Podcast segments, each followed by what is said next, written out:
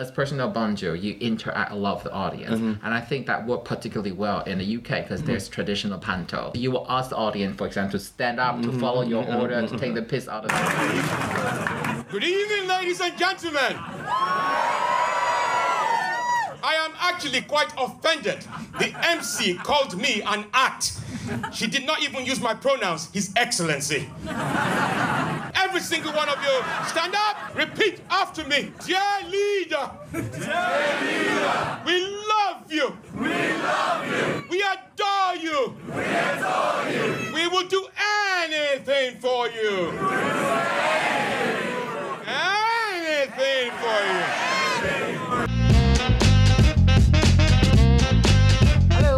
Welcome to Comedy with an Accent podcast. I'm your Taiwanese comedian Kuan-wen. I interview comedians who perform English stand-up comedy but who are not native English speakers or they can have a very distinct British regional accent. This podcast is all about comedy, about accent, about languages, and about the comedy technique. So stay tuned if you're interested.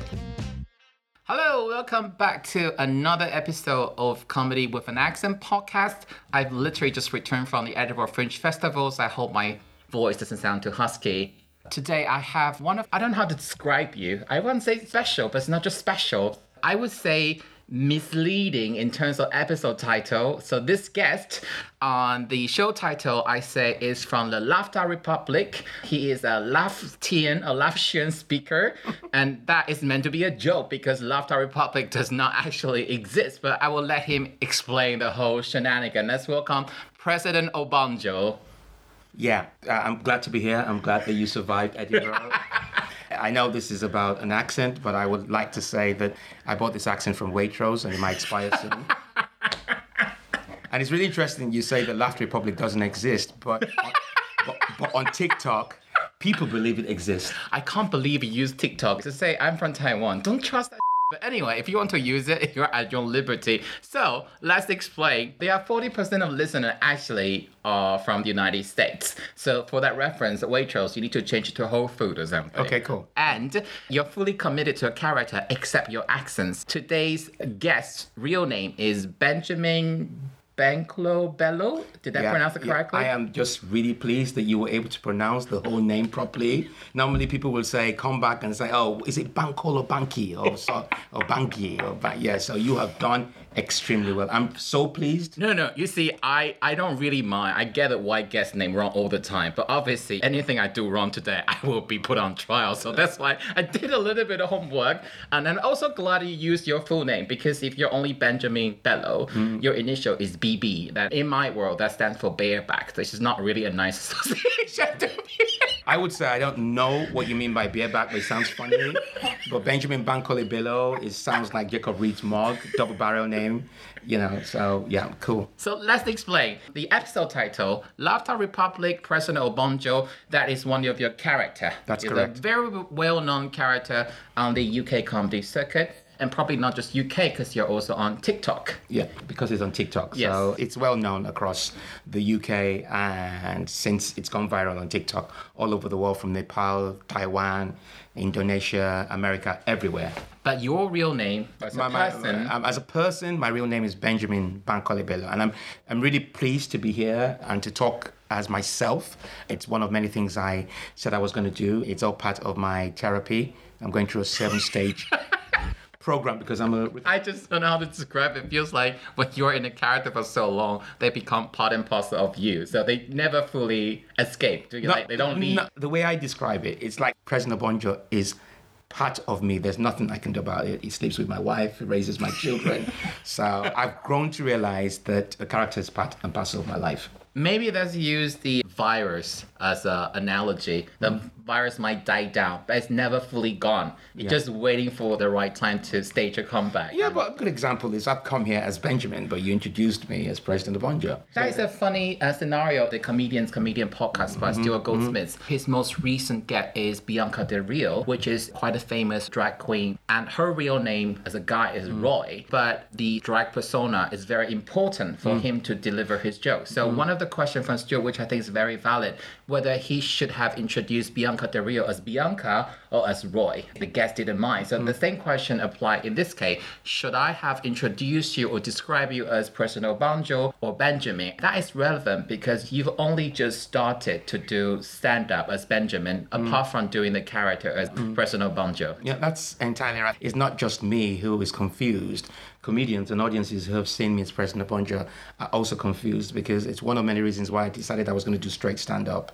And I'm not killing the president. I can't kill the president. He will allow me to kill him.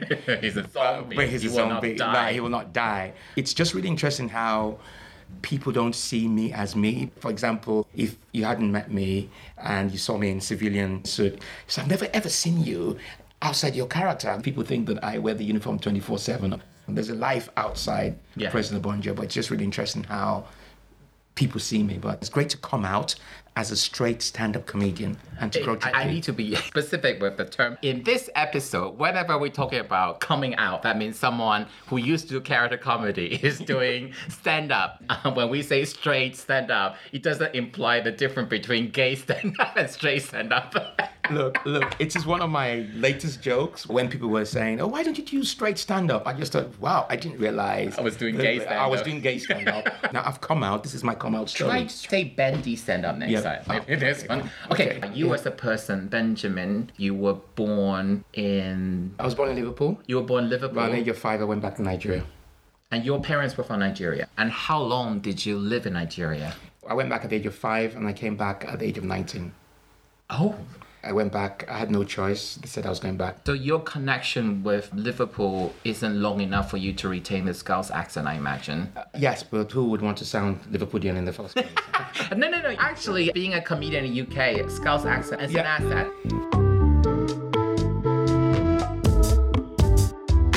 You spent 14 years growing up in Nigeria. Yeah. Were you happy to come back or come to the UK? I had no choice. I had to come back because I just finished secondary school. I didn't get into the right uni. My parents just thought, oh, yeah, you're British. Why don't you just come to the UK and try So why did your parents move from Liverpool back to Nigeria at that because they finished it. My father was a very successful um, engineer, so he studied at the University of Liverpool, got his degree, and then decided he was going to got a job in Nigeria. It was just after Nigeria gained independence. So Oh, Nigeria okay. gained independence in 1960. My father went back in 1965. They were encouraging Nigerians who had left to study after independence to come back to Nigeria. He got a good job. Would you want to stay in England at the time, or would you be where you would be well respected and valued? Had Nigeria been part of the British Empire when he came over Yeah, to... yeah, Ah, yeah, yeah, cool. yeah. So they would- got the scholarship and everything. Those are some of the benefits of colonialism. So he got a scholarship. He was the only one in his family to gain a scholarship to come into England. But when you were born, did you have automatic British citizenship? yeah, yeah, automatically. At the time before Thatcher came into the scene, Margaret Thatcher. So it wasn't difficult for you to come back? no, no, I was at the age of British. Dual nationalities. So you're British and Nigerian. I'm sure some people will ask you this stupid question. Do you feel more British or more Nigerian? Does that kind of question bother you? I don't think it bothers me. I can understand why people ask that question because they find it difficult to put me into a box. So people don't know where I'm from. Obviously, I'm not from Lafta Republic, but they don't know whether I'm Nigerian or Ghanaian or what I call Black British. I'm not bothered by that in any shape or form because I think it's just an opportunity to educate people that there are people who have dual nationality. If you ask me where I feel home is, I know Nigeria is where my home is, but I know I have an adopted country, which is England. I probably have to ask you one more question before go I get to my usual formulated first question. So the 14 years you spent living in Nigeria, Mm. what language did you use? This is quite actually very painful because my father was brought up in the English way. So when I say was brought up in the English way, he obviously spent some time in Nigeria. And then when he came here, the Western values and Western education really shaped his views. We were brought up speaking English at home. And I went to a secondary school where they didn't really teach us Yoruba, which is the, native language where I come from. We were very, very English in our approach. There's a saying that we were brought up as Ajebotas. Ajebotas are almost like Nigerians who behave like English people, but they're based in Nigeria. You can tell that they've come from abroad. Is it pejorative or is it neutral when you call someone that word? For me, it was more about, it wasn't coconut, it was more, someone has uh, not necessarily an English mentality, but just, you can just tell that they're from abroad. That they were raised abroad, trying to get back into the Nigerian society. So they're the ones who will go to private school, international schools, trying to get back into the culture. They are Because if you think about- westernized to an extent. They, they are and westernized to, Yeah, to a I think extent. uh, Chinese people, like mainly in China, they have the term for these people. They call them the sea turtles because the term turtle sounds very close to return. So they are returning Yeah, from from, overseas. from overseas, and yeah, Basically, your first language is English, not Yoruba. not Europe. So the universal language in Nigeria is English. However, because I lived a very sheltered life, my father was the vice principal of a polytechnic, and we had uh, uh, what you call the staff quarters. It was almost like a big, massive estate where we had everything in there. We hardly went out to go and interact with other people from Nigeria, if that makes sense. Is it a gated community? Yeah, it was a gated community. So I think I suffered from that because I didn't really start mixing with the, what I call, and I don't mean to be disrespectful, other Nigerians. Or from different walks of life. For different walks of life until I actually left the gated community to go to boarding school. And then I really experienced what it was like meeting other Nigerians when I was at boarding school, but also when I came into England, then I met Nigerians from different walks of life. And that's when I realized, oh, wow, there, there's something different about me, the way I've been raised.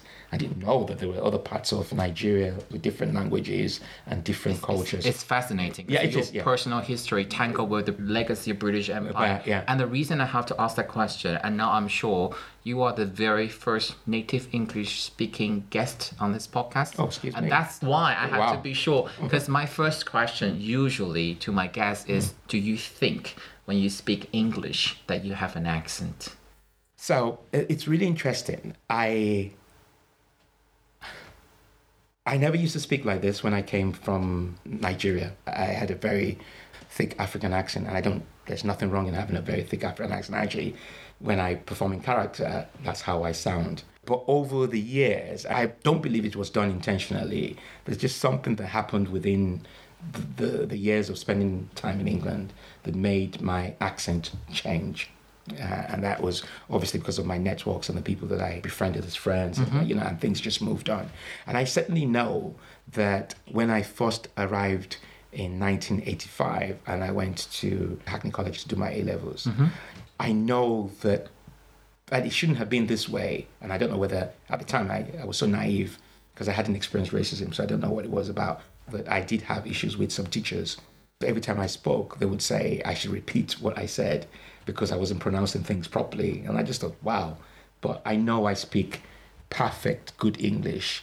And I tell you, I have colleagues who have been here longer than I have, but they decided not to change their accent. They, they still have that African accent, if that makes sense. You know, Yes, and the teachers specifically ask you to enunciate, to repeat. Or she'll, she'll, she'll say, sorry, even that, or I know I was That's quick- so patronizing. Yeah, So that's from a time where the British tolerance of non-RP accent was very low. just because I had a different accent. Because I know even when I finished uni, I remember applying for a job. I went through three interviews. It was obvious that I was a very good candidate. But then, final interview, the guy said, "We like you, but we're not sure whether you're going to be able to fit in because it was a job in the city." And I didn't know what that actually meant until I moved on to other jobs, and I just realized, wow, they had this idea of how you should sound and pronunciation. It's almost like when you watch TV mm-hmm. and you see all these black broadcasters and how they pronounce their words and you're wondering, wow, every time. And when I apply for a job, it has to go through an, a telephone interview. And then after the telephone interview, then I have to meet them face to face. And as soon as you walk in, you could just tell that they were, oh, we didn't know he was black. Because this is where, for me, during that time, I hadn't started doing comedy. But when you talk about impersonation and all that stuff, so I knew when to put on the accent and when not to put on the accent. Does that make sense? So, so You are a accent shapeshifter. yeah, exactly. So I knew when it worked for me and when it didn't. I remember one meeting I went to. It was one of my first corporate jobs. I had presented some business plan and discussion. I was getting irritated by someone not attending and watching me. I wanted to impress that person. I flipped straight into my African accent. I said, "Why are you not listening to me?" Or I think I almost freaked out. Like, well, this is like a different oh, person. Just imagine those Yeah, yeah, yeah. horrible Oh, corporate oh, people. Yeah.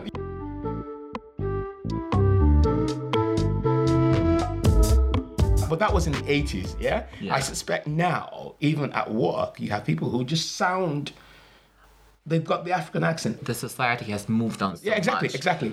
But in the time that I arrived in England, it was long before uh, Stephen Lawrence's death. There was a lot of racial tension in the UK at the time, and you could tell, you could just smell the racism. We might have to remind the audience, someone that really young, the Stephen Lawrence case, that it was a black British boy Yeah. that was murdered on a bus stop by four white men. In the late 90s or Yeah, yeah, i think it was yeah, the late, yeah, late 90s yes. You also mentioned something very interesting. So you say that you knew some of your colleagues or friends. They made a conscious decision Mm. to retain the Mm-hmm. african accent because they are proud of the accent. And i do agree that you actually have to make a conscious effort not to Mm. have your accent swayed. I don't know how it works with other people but i just pick up whoever speak around me and my accent would change. So mm. every time i spent a prolonged period back in mm. taiwan my friends would always say your english sound different. It's more asian strongly accented mm. and will pick up more american pronunciation. In your case you've learned to tone it down but unlike your colleague you didn't resist fully My accent obviously changed as soon as I moved away from London. I've spent most of my time outside London, living in Portsmouth, St Albans, Brighton, and so the accent definitely changed. I might be totally wrong, but I get the impression there are some people who don't want to network outside their community. That means that you're restricted in terms of how your accent changes. So, for example, to remind myself that I'm black, I go to some Nigerian restaurants in London, and when I go in there, I hear their accent. I say, oh, wow, that's how I used to sound. And there's nothing wrong with it. The other thing I want to correct, because I feel very strongly about this, I dislike when people say that they can't speak English very well or they don't pronounce British words the way they should. Because for me, you should be free to express yourself the way you are mm-hmm. as a person. That's really important. But also, I'm fascinated by how during colonization and the white man came to Nigeria, for example, they say, oh, because we couldn't speak the language properly, oh, that makes me feel uncomfortable. No, hell no. Actually, what they do, they also impose their culture and impose their own language on the people that they were colonizing. I'm saying this because I remember I was doing a video with someone from Indonesia. She was just apologizing. No, I don't speak very good English. I said, No, you speak perfect English. I understand what you're saying. You may not pronounce it the British way, but hell no, you're not British. You're from Indonesia. I can understand what you're telling me, how you want to say it, and what the message is. And that for me is good enough. And I think that's the society that we're in now compared to 20 years ago, where you had to make a concerted effort to sound in such a way. It wasn't just about the accent, it was also about your name, for example. When I arrived in this country, my parents said, Oh, Benjamin Bello is what I should be using. I used that. And after a while, I just said, But how are they going to know I'm African? They're going to think I'm Italian.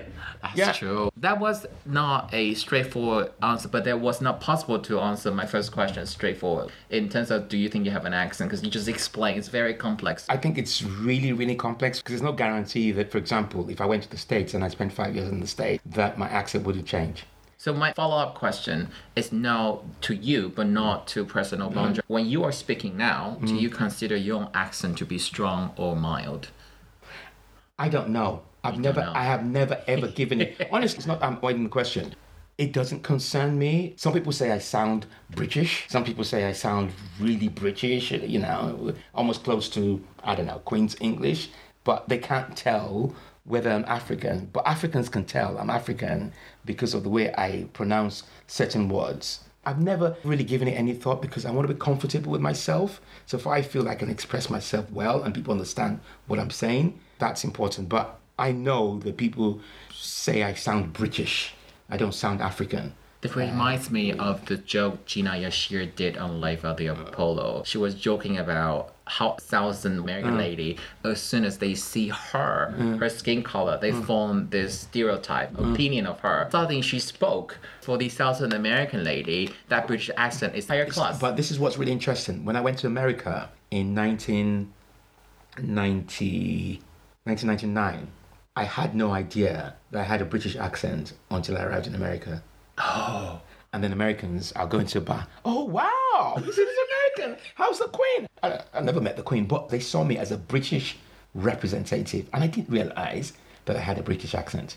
oh. So, so you can see how I struggle with this, whether I got a strong, mild, or whatever. I genuinely did not know that I had a British accent until I went to the States. Okay, so I think you're almost accent free, except sometimes there'll be one or two vowels. I can hear small trace of the, what you call the African accent. Yeah, exactly, But exactly. very, very light. Except I'm gonna tell one anecdote. So I've known Benjamin or President Obonjo since 2017. Yeah, yeah, We yeah. first met at the Muse Moose. Yes, yes. Were we in the same heat or we were like two different? two different heats. Two different Yeah, yeah. I think going to semi-finals Yeah. or something. Yeah. Yes. Yeah. And then one year at Edinburgh Fringe Festival, where President Obonjo or Benjamin was performing as President Obonjo throughout, we typically go for brunch at a place called the City Cafe. Yeah. I think it was halfway through the Fringe Festival, and I said, "Hey." And you were supposed to be out of your character, but you were so immersed in that character day in day out. Because it's not just your show; you were in that character going to do spots at Yeah, other yeah, show. You couldn't switch back to your original accent. So I was like, this is not right. Like you're talking to me as civilian, but you're obviously not responding in Benjamin's accent. You're in Benjamin's humanoid. Oh, Alright, yeah. yeah, you're talking in President Obonjo's accent. Accent. I feel like that character really got into you, the Edinburgh Festival. Well, I don't think people realize what it is to be in character. And you're right, there were times when I couldn't really switch off because comedy just didn't end on stage. It doesn't end because you have people who want to hear from the president and they're talking to the president online. You almost feel like you created an alternative universe or like a spirit. Yeah, yeah. And it starts to feed off its energy. You know, Edinburgh's mad. It is you know, mad. yeah, Edinburgh's mad. I was wearing the uniform all over the place, and others member might have seen the president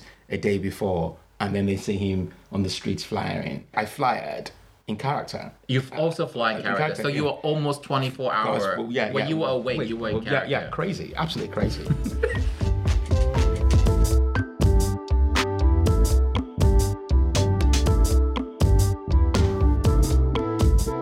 I want to assume people know what character comedy mean, but let's be condescending. If someone who is not a seasoned or like hardcore comedy fan, what's the difference? Because in my personal opinion, comedy is comedy. Anything you do, you make the customer, the audience laugh mm. is comedy. But a lot of people like to compartmentalize this mm. craft or mm. this industry. Using the conventional terminology, how would you differentiate between straight stand-up and character comedy? For me, I never thought I was not doing straight stand up. Yeah. I just generally thought that I was doing stand up comedy until some people said, Oh, you're not doing stand up comedy, you're doing character comedy.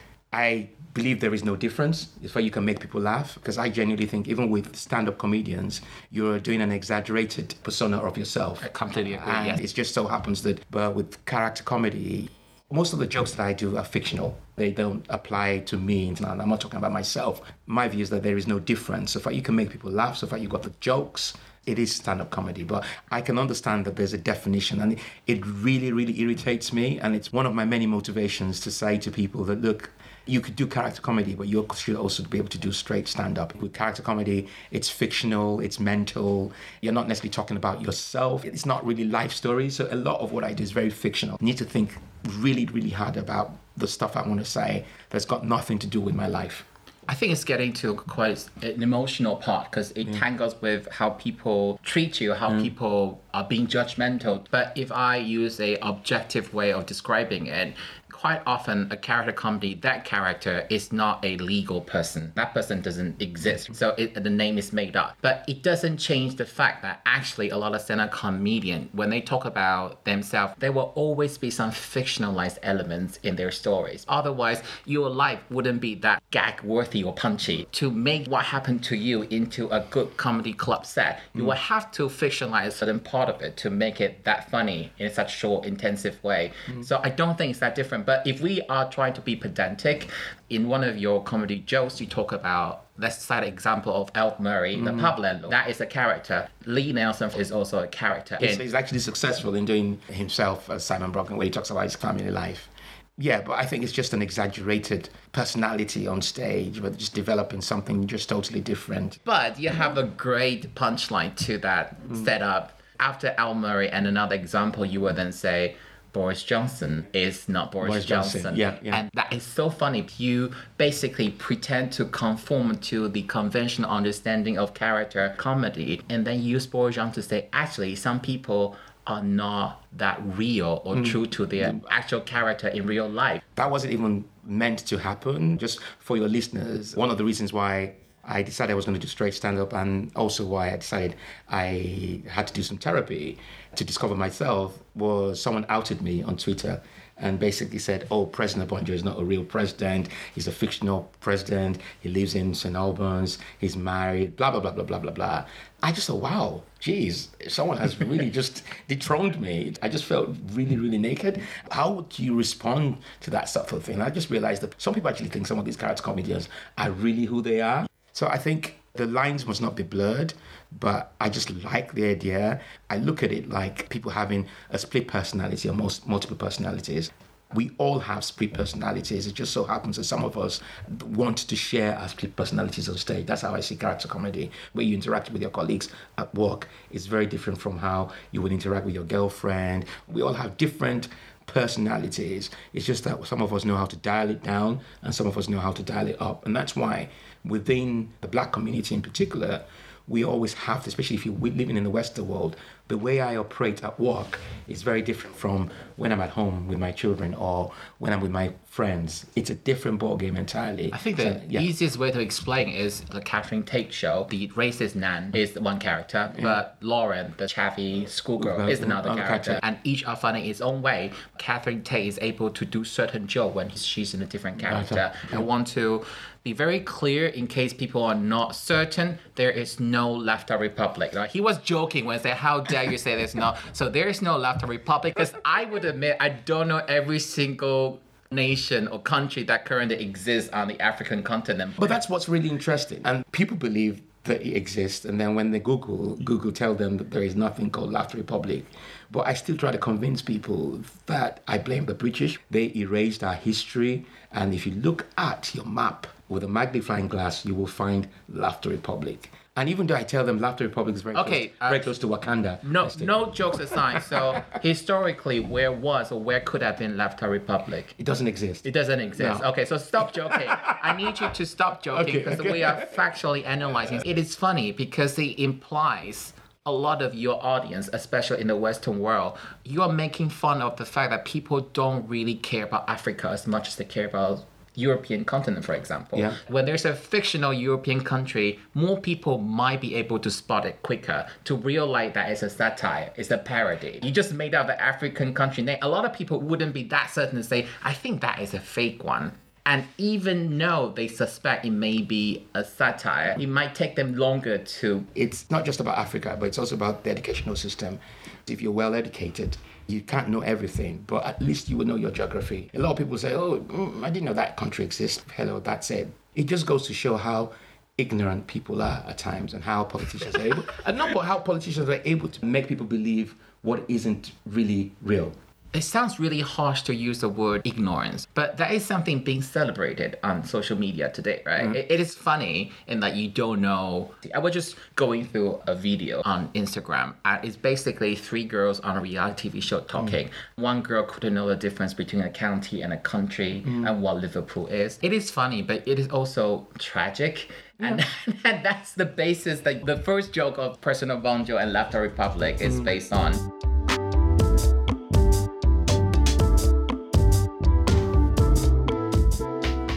You indirectly answer one of my questions.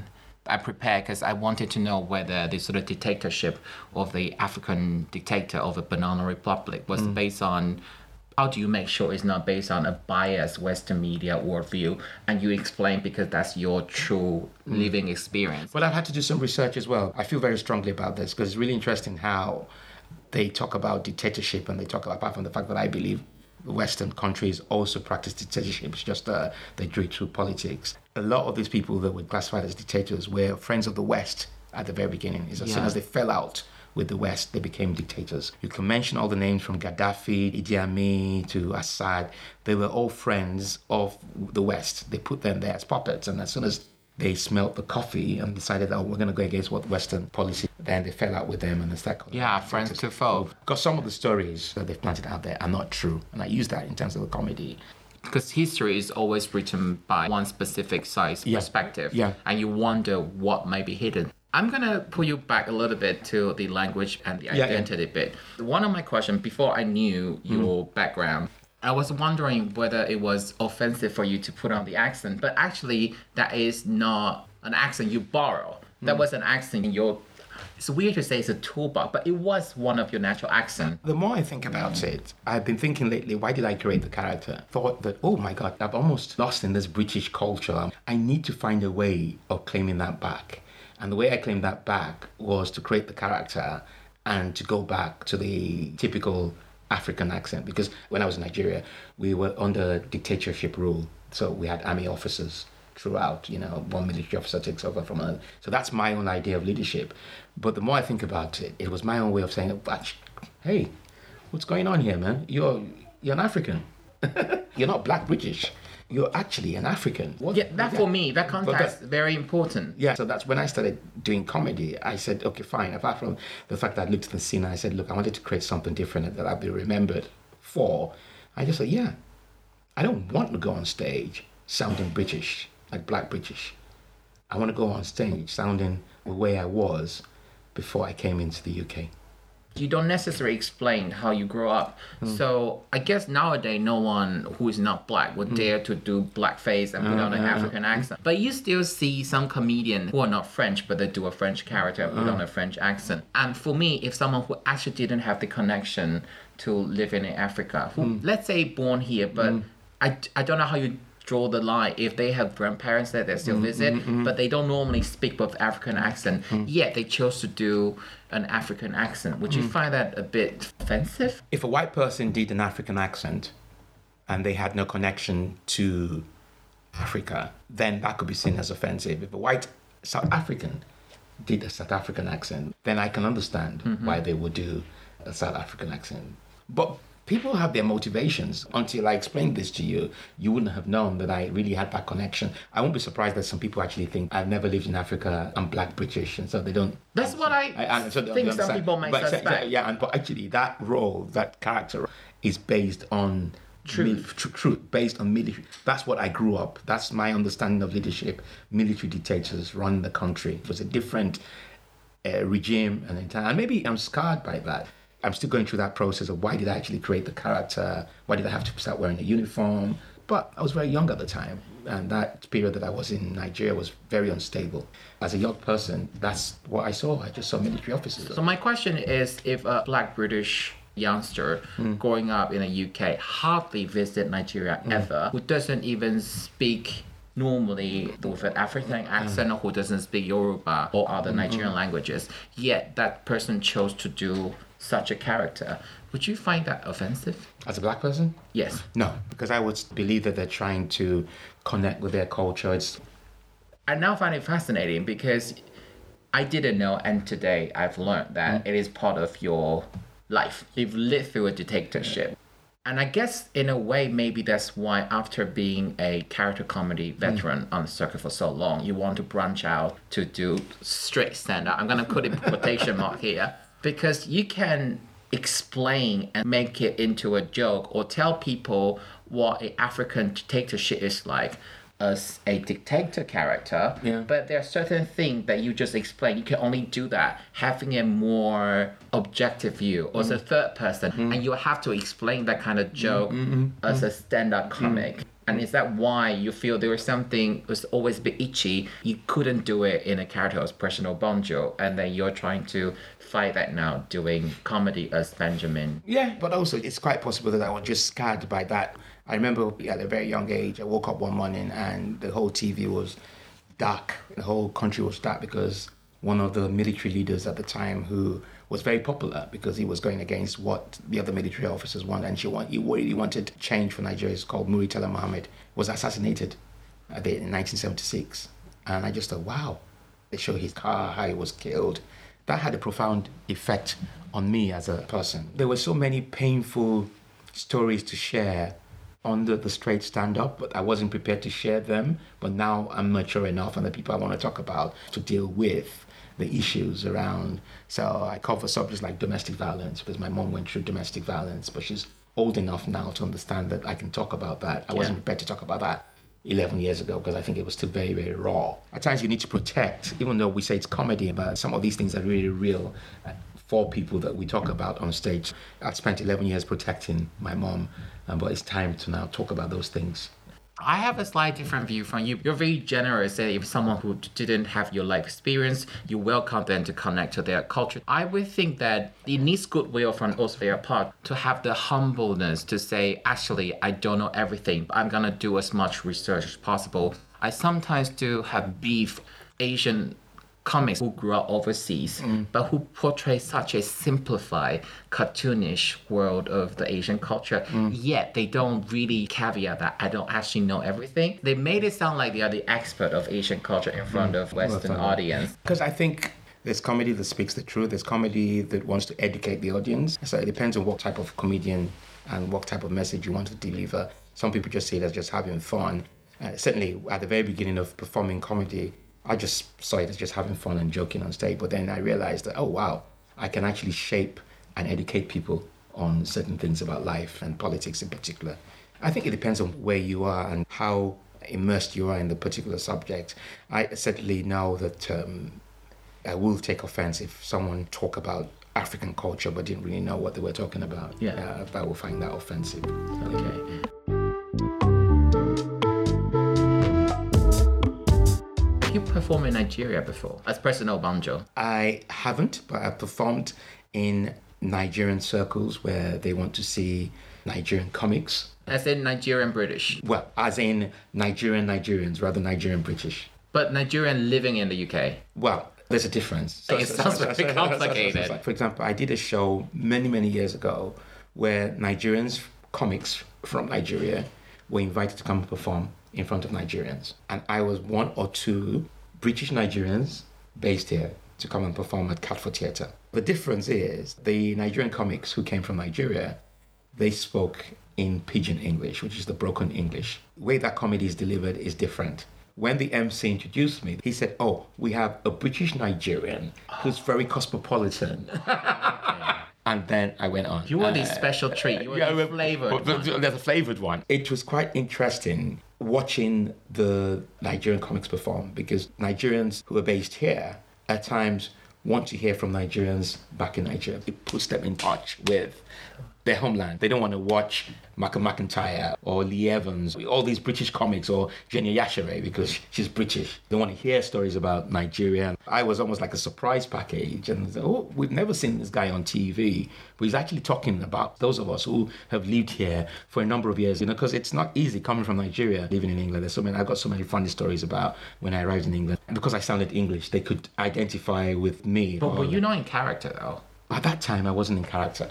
That's what was really ah. interesting. I wasn't in character. Before I started wearing the uniform, I only started wearing the uniform when Obama came into the scene and became president. When the Republicans started giving him a lot of hassle. So I just thought, if he was an African president, what would he do? He would change the constitution. He would behave like an African dictator. That's when I started wearing the uniform. But before that, I was a civilian president. Because I wanted to know how Nigerian audience find you portraying in the thick accent. They find it really funny for some of them, it can be close to the bone in the sense that it reminds them of dictatorship in Nigeria. Those were very sad moments for Nigerians in mm-hmm. those days. And I've just recently done one where there were lots of Nigerians there. I had to really explain why I was wearing the uniforms. They knew I was a fictional president, but I just said, this is what happens to dictatorship when you have been under dictatorship rule for so many years. It really messes you up so that 30 years down the line, you're wearing an army uniform and calling yourself president because you have to make that change. You, you're under a dictatorship, and then you come to a country like England where you can just express yourself freely to a certain extent.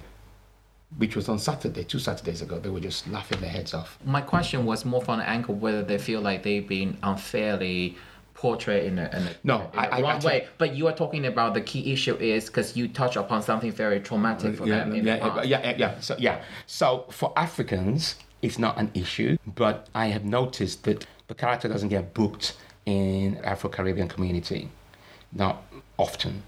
And I think that's because one, they can't relate to it, And number two, it probably just reminds them about colonial era. So I guess we probably have to explain because some listener are not from the UK. In the UK, Black British either come from the ex-African colony, but they could also come from, from they could come from the African Caribbean community, from Jamaica, Guyana, Barbados, Grenada. So there's a difference. You've got the Africans, and you've got the African Caribbean. My so, next, next question is though, have you been invited to perform at a so-called it's called urban comedy or black comedy circuit? uh, the, the, What is I- the right I- term for them? Well, I don't believe there is anything called an urban circuit. It's not an urban circuit. yeah, okay. it's, it's either black comedy. That's my that's just my uh, view. I don't get to do a lot of those gigs because apart from the fact I don't get booked, I just don't think they get what I'm trying to do. But when I do them, I remember doing one with Mr. called Mr. C, and he described what I was doing, and it, it was it was fine. It was great. But I think, especially within the black circuit, so they prefer straight stand-up comedy to character comedy. okay, but there is a black circuit. Yeah, there, there, yeah, there is a black circuit. And is it racist to call it black circuit, black circuit? I want to be sure. No, no, it's not racist to call it a black circuit because it's a black circuit. It's interesting that the mainstream circuit doesn't call itself its white circuit, but I can understand why it's called a black You circuit. know how I found out about this? Because I live in South London, Uh-huh. and sometimes we'll see posters of comedy gigs with predominantly With black, black comedians. Yeah, yeah. But I've never heard of them. I was like, I've been performing a lot of places in London. How come I never heard of Mm. it? And then someone then say, Kuan, I think your style would go down really well Yeah, have you tried black gig. I never was never invited. So I'm to I'm, I'm gonna invite you you say they like to play it safe. I remember gigging in Ariel's gig, Mm. and there was a guy who was like black British. Apparently, this was okay for a black circuit. He was doing very horrible stereotype of Chinese people Mm. in a thick Chinese accent, and he think he's absolutely fine with it. I wasn't like he's really good comedy, but that bit I was like, mate, this is not cool. I wouldn't cancel him, but I would call him out if I Mm. know him a bit better. I, yeah, um, I don't know. I think because even before I discovered comedy, black people found Chinese accent funny. We watched Chinese films, when we were in secondary school, we used to make fun of. But You that's know, not okay. I'm not saying it's okay. Yeah. I'm just saying to you that in those days, that was what was. We, we didn't even know whether it was okay or not because we were very young at the time. I think one point I'm trying to make is I know a lot of time there's a lot of racism towards mm. Black people, but you guys can be racist to Asian too. The Asians are quite racist to other people as well. Mm. Asian can be racist to black people mm. too. Mm-hmm. Black people can be racist to Asian too. But just because white people take the piss out of you doesn't mm. make it okay to go to Asian guys yeah, yeah, yeah, Jackie Chan. You know where I'm coming Yeah, yeah, from. yeah, but it is the context, isn't it? He was doing it on stage. It's not like he came onto you here and basically said. He, He was, it going on stage in front of mainly white audience. I was the only Asian in the room. People think it's absolutely fine to take the piss out of East Asian people, Mm-hmm. and there's nothing wrong with it because they think Asian people are not worse off. They are seen as the white people's accomplice. So it's absolutely fine for black people to take the piss out of East Asian. I say no. We are both minority. I think we Mm. should respect each other. Okay.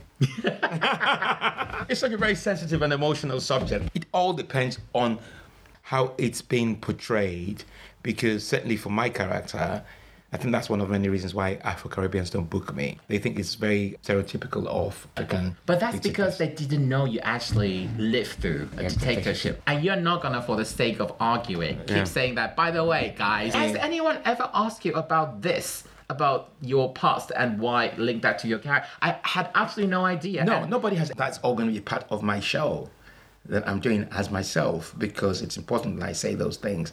And I think people genuinely don't really know me enough to ask that question, or they just think about the character rather than, okay, let's actually know who's behind this character. What See, I've guy- always been a big fan of President Obonjo. I think you are simply a great comic, like full Yeah. stop. I, I'm gonna say you're Thank a you. great character comedian. You're just a great comic, Yeah. and that's it. Yeah, I think some people would think it's stereotypical because you know they don't actually see the other side of me, and that's why I'm so excited by the opportunities that performing as myself does, because they will discover something totally different, and it's not me hiding behind the character, but they will understand why I created the character.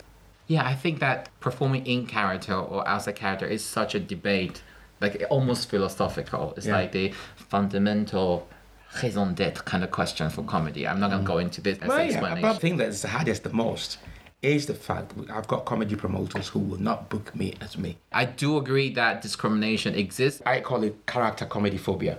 where, but what I mean is that they will not book me doing straight stand up. As President Obonjo, you interact a lot with the audience, mm-hmm. and I think that worked particularly well in the UK because mm-hmm. there's traditional panto. You will ask the audience, for example, to stand up, to follow mm-hmm. your order, to take the piss out of it. It's extremely difficult to follow you. Good. I think there's a lot of questions I didn't cover. We didn't even cover Colonel Banjo. Oh, Maybe we'll leave it another day. Yeah, yeah. Yeah, I think it's a lot of uh, stuff to you shared to it. yes. Let's just end it on how people can find you on social media. So- Both as President Obonjo and Benjamin. So as. Benjamin, you can find me on Instagram as Benjamin Bankole Bello. You can find me on Twitter as Benjamin Bankole Bello. Is it what saying anything about President Obonjo? Just Google President Obonjo. You'll find him on Instagram. Uh, he's on TikTok. Uh, he's going to do a TikTok later on about letters from Idi Amin Dada to the Queen. Um, Just to put in context, the, at the time of recording, the Queen passed away yesterday, Yeah. and President Obonjo's gig tonight was cancelled because of that. yeah. Gigs are being cancelled because the Queen died. Yeah, so you can find me on Twitter, you can find me on TikTok, you can find me on Instagram. Just Google President Obonjo, he comes up. He's, he's an internet whiz kid. And just a word of not warning, but just a note. President Obonjo rarely breaks the character. President Obonjo rarely breaks the fourth wall. So please do expect any interaction from President Obonjo in the character of President Obonjo. That was an absolutely fantastic episode. I want to thank you for coming on to Thank the you. podcast. Thank you. And Thank you that's been. President Obonjo. Thank you.